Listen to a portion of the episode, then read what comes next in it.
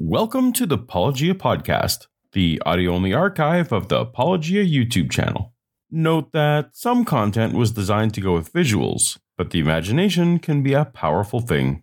If you enjoy the podcast, please consider giving it a five star rating on the podcast app you're using now to help us reach more people. Or, since this endeavor is ad free, consider going a step further and supporting us for as little as a dollar a month at patreon.com slash paulogia. But for now, let's get to the episode. Part of the Apologetic series, posted January 18, 2023, titled Does God Exist? Four New Arguments. PragerU Response.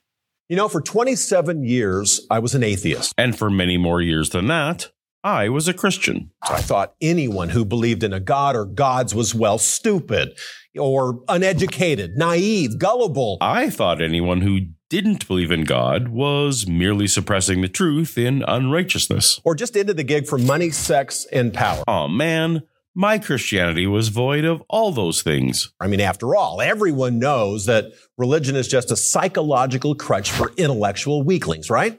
So, what changed my mind? The title of your video says four new arguments. Can't wait to hear them.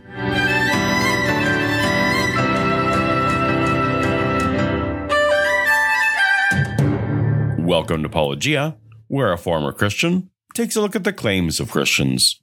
At the request of one of my viewers, today we're looking at a PragerU video called Does God Exist? Four New Arguments.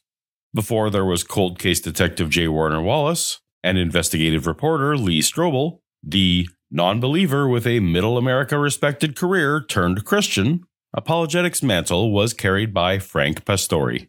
Frank was a major league pitcher for the Cincinnati Reds in the early 80s. Well, look, I tell the whole story in my book Shattered, but for our purposes here on Prager University, I was simply challenged by my Christian teammates on the Cincinnati Reds to read some religious books, critique them, and then share with the guys where the authors were wrong and why atheism is the only real and true outlook for anyone not deceived by fantasy, fiction, or mythology. It's unclear what kind of special skills are inherent to being a baseball player. A very particular set of skills. That should cause anyone to be particularly impressed that a pitcher became convinced. I suspect this aspect was played up purely for the celebrity of it. Before we get too far, I should acknowledge that Frank passed away in tragic circumstances in 2012. On November 19, 2012, Frank was being interviewed on James Dobson's Family Talk show, and he said this. I mean, look, you guys know I ride a motorcycle, right? So at any moment, uh, especially with the idiot people who cross the diamond lane into my lane, all right, without any blinkers. Not that I'm angry about it, but uh, at any minute, I could be spread all over the 210. But that's not me. That's my body part. As if prophesying, that very night, Pastore was indeed struck by another driver on the 210 freeway and died of those injuries. So, while Frank will be unable to respond to my commentary, PragerU chose to post this video in February of 2014, 15 months after his passing, and it has garnered over a million views. So it's fair game and impactful enough to deserve addressing. I mean, for someone who wants to base their beliefs and values upon evidence and argument, not emotion and tradition. Now, look, simply put, I set out to disprove theism. And I set out to prove theism. Frank and I are just opposites in every way. Which I didn't think would take very long. But I ran into some difficulties along the way.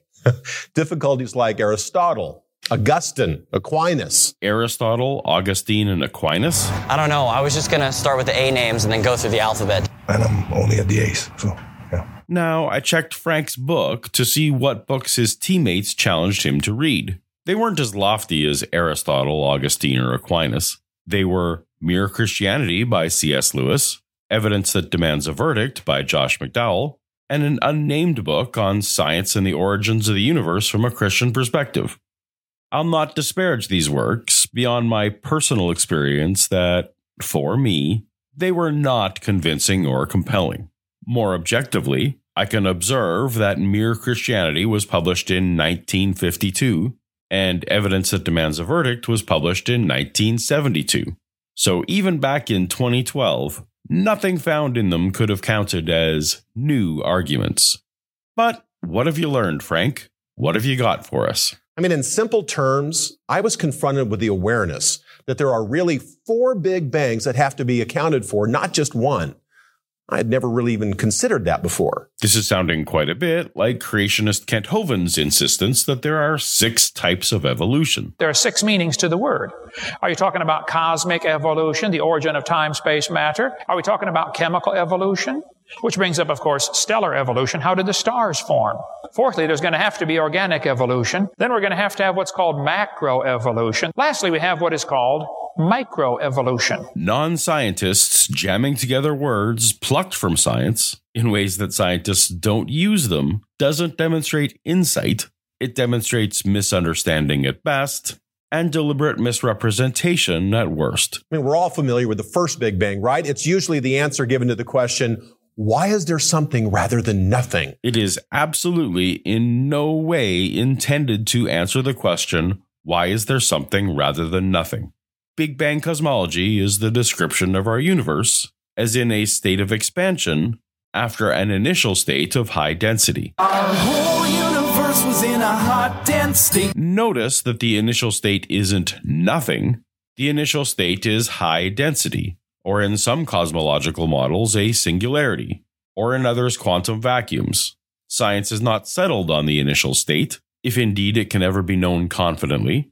What's important here is that no cosmological model posits an initial condition of nothing. It's the idea that there was nothing, it popped, and boom, there's something. We just went over that. Nope. It's only the Christian apologists who put forth this nothing idea. I mean, that time, matter, and space all came into existence in some great cosmological flash about 16 billion years ago. For a third time, matter and energy aren't thought to have come into existence at the Big Bang. Modern science has the event around 13.8 billion years ago, not 16, and it couldn't have been a flash since it was at least 200,000 years after the initial expansion that the universe was cool enough for photons to act as light. Frank is wrong about all of this, but mostly about something and nothing. There was no gradual development, no transitional forms, just a binary flip. A metaphysical, now you don't see it and now you do. There absolutely was gradual development. Scientists have good working models from the first seconds through to the first billion years of cosmological development. As I mentioned, light took hundreds of thousands of years. So it wasn't now you don't see it, now you do. But even Frank seems to know this, at least in part. Astrophysicists tell us that this first Big Bang yielded only a handful of fundamental elements and that it would take billions and billions of years for the nuclear furnaces of trillions of stars to yield the 118 elements in the periodic table. This admission completely contradicts the binary flip complaint he just made. But the first theoretical cosmological Big Bang, well, it only yields matter and energy. It doesn't even begin to address the origin of life. This is true. Cosmology doesn't address the origin of life in much the same way that geology doesn't address what temperature to bake muffins, or medicine doesn't address the best material for bridge building. These are simply different branches of study. So, how do you get life from non life? How did abiogenesis occur? I mean, the notion that something can come from nothing. Abiogenesis also isn't something from nothing. It's life from non life, but it's all ultimately chemical processes. The path from a world with only inorganic chemical reactions to one with some chemical reactions we label as biological is mundanely gradual. Where's the evidence?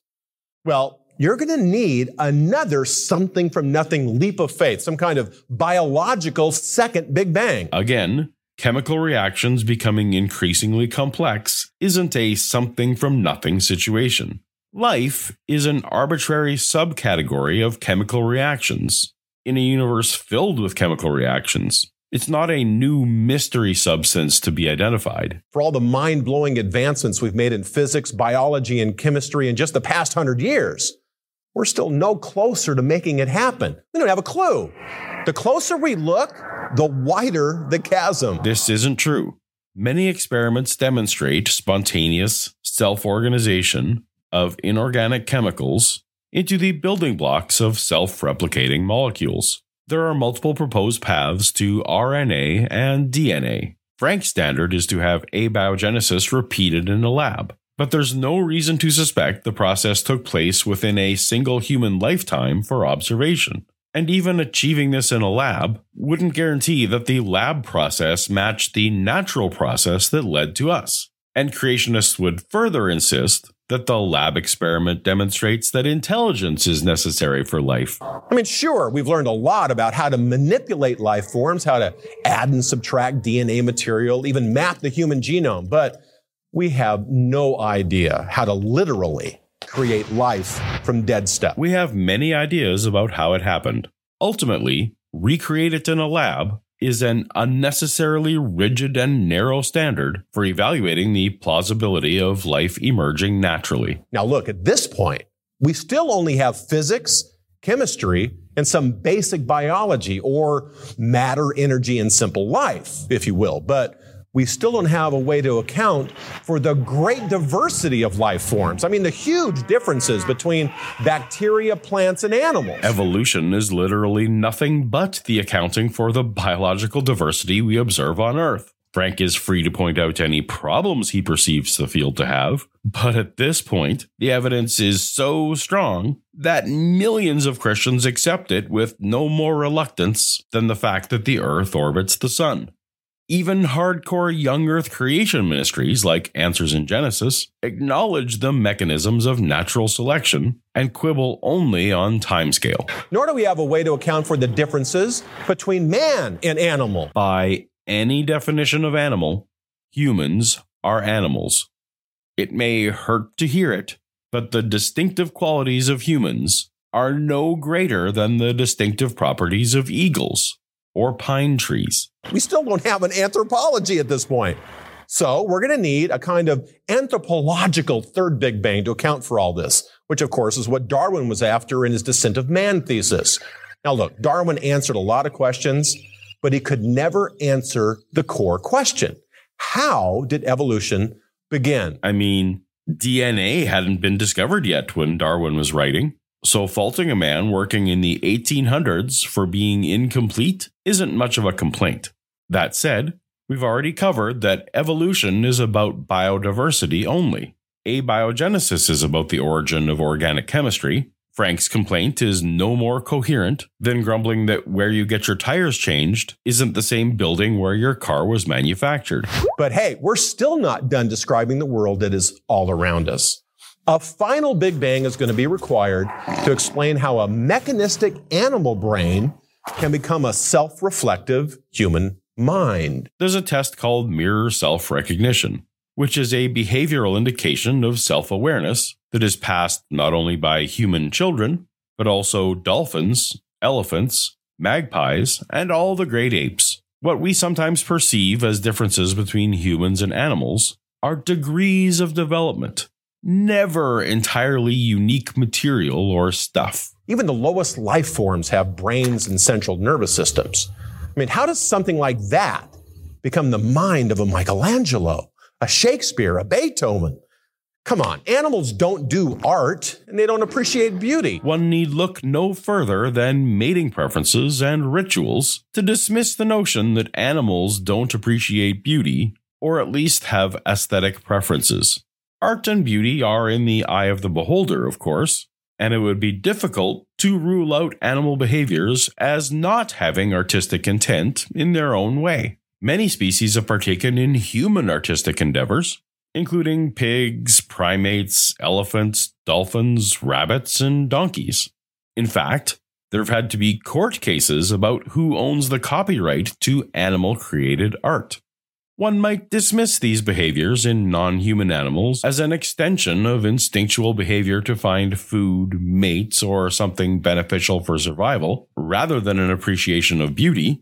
But I would counter with the observation that the same could be true of humans. Frank is basically a proponent of human exceptionalism, a notion that his species is somehow in a whole separate category for entirely arbitrary post hoc reasons. But the problem is even more basic than that. How do you account For free will, If your definition of free will is the ability to have made a different choice under identical circumstances, then I don't accept that humans have free will. For some choices, we endeavor upon a process of conscious deliberation, which gives us the feeling of free will. But if each step in our deliberations can be broken down to subconscious reactions to stimuli, then the entire process is ultimately determined by existing physical factors. and introspection, let alone man's pressing existential drive to ask why.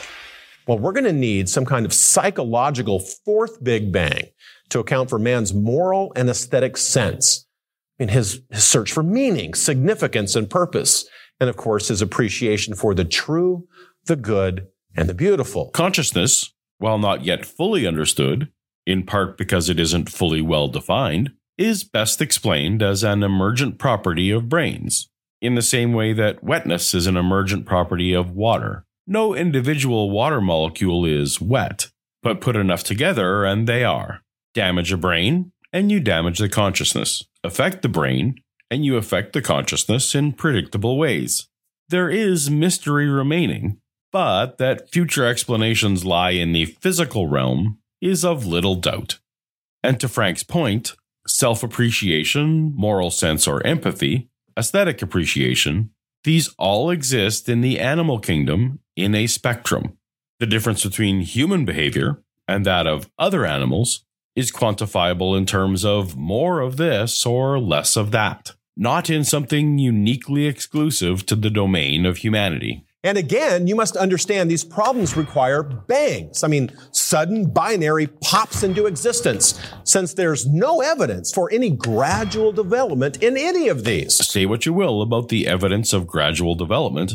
There is absolutely evidence of a gradient of complexity in all of the areas Frank spoke of. Some molecules are of simpler composition than others. In fact, that's how we order our chemicals. Biological features like vision, circulation, and locomotion have full spectrums of complexity on display even in the extant creatures we know today. This includes a full spectrum of self awareness, expression, and concern for other members of the species. None of this is all or nothing. All of it is absolutely on a gradient that is well explained through natural processes. So I, like you, have a choice. It's either faith in these four big bangs of somethings from nothings, None of the proposed mechanisms to explain cosmic inflation, organic chemistry, diversity of life, or consciousness are something from nothing. Each builds on something else. It's okay if Christians don't want to accept that these happened by naturalistic processes, but don't fall for this obvious mischaracterization of those who do. If you want to reject the science, you owe it to yourself to reject what's actually proposed and not a baseball player's misconstrued notion of it, nor this secular YouTuber's notion of it, for that matter. Please check for yourself. I was the kind of Christian that Frank hopes you are, the one who doesn't check. to account for what we see all around us, or faith in some kind of creator God behind it all. This is obviously a false dichotomy. An actual dichotomy would be those who think God created and those who don't think God created. There are obviously millions of Christians who accept cosmology, biological evolution, and neuroscience while still holding to their faith in God. Others may doubt God and also doubt the current proposed materialistic explanations. I'm very disappointed that Frank brought no new arguments to the New Arguments video. These are four variations of God of the Gaps arguments. What is God of the Gaps? God is like a Greek deity, invented to cover up our lack of understanding. So if you don't know what lightning is, you have a God of lightning. And we call a God like that a God of the gaps because once we discover how lightning works, the God disappears. An incomplete scientific understanding of a phenomenon doesn't imply a supernatural cause. That wasn't necessary for lightning back in the height of Zeus worship, and it isn't necessary now. So, next time someone asks you, hey, what about the Big Bang? Make sure you ask them which one? The cosmological, biological, anthropological, or psychological? Which one are you talking about? There are six meanings to the word. Fun fact it was Fred Hoyle, an opponent of the cosmic inflation hypothesis, that labeled them Big Bang Theory as a hyperbolic pejorative meant to demean it. Ultimately, this inaccurate misnomer stuck, even in scientific circles, and so it persists to this day. It is no small irony that Frank Pastore is attempting to besmirch other well researched, well evidenced scientific fields with the same inaccurate label in an attempt to strawman and assure Christians that scientists are silly people who believe in silly things. It was authorities like Frank who kept me from investigating the facts for myself for far too many decades. If there's one thing you can take from the life stories of Frank Pastore and Paulogia, it's that there's no substitute for researching your beliefs for yourself. You never know what you might be wrong about. I'm Frank Pastore for Prager University. I'm Paul for Paulogia. Tap on the video on screen now for a more examination of the claims of Christians, and I'll see you over there. Later.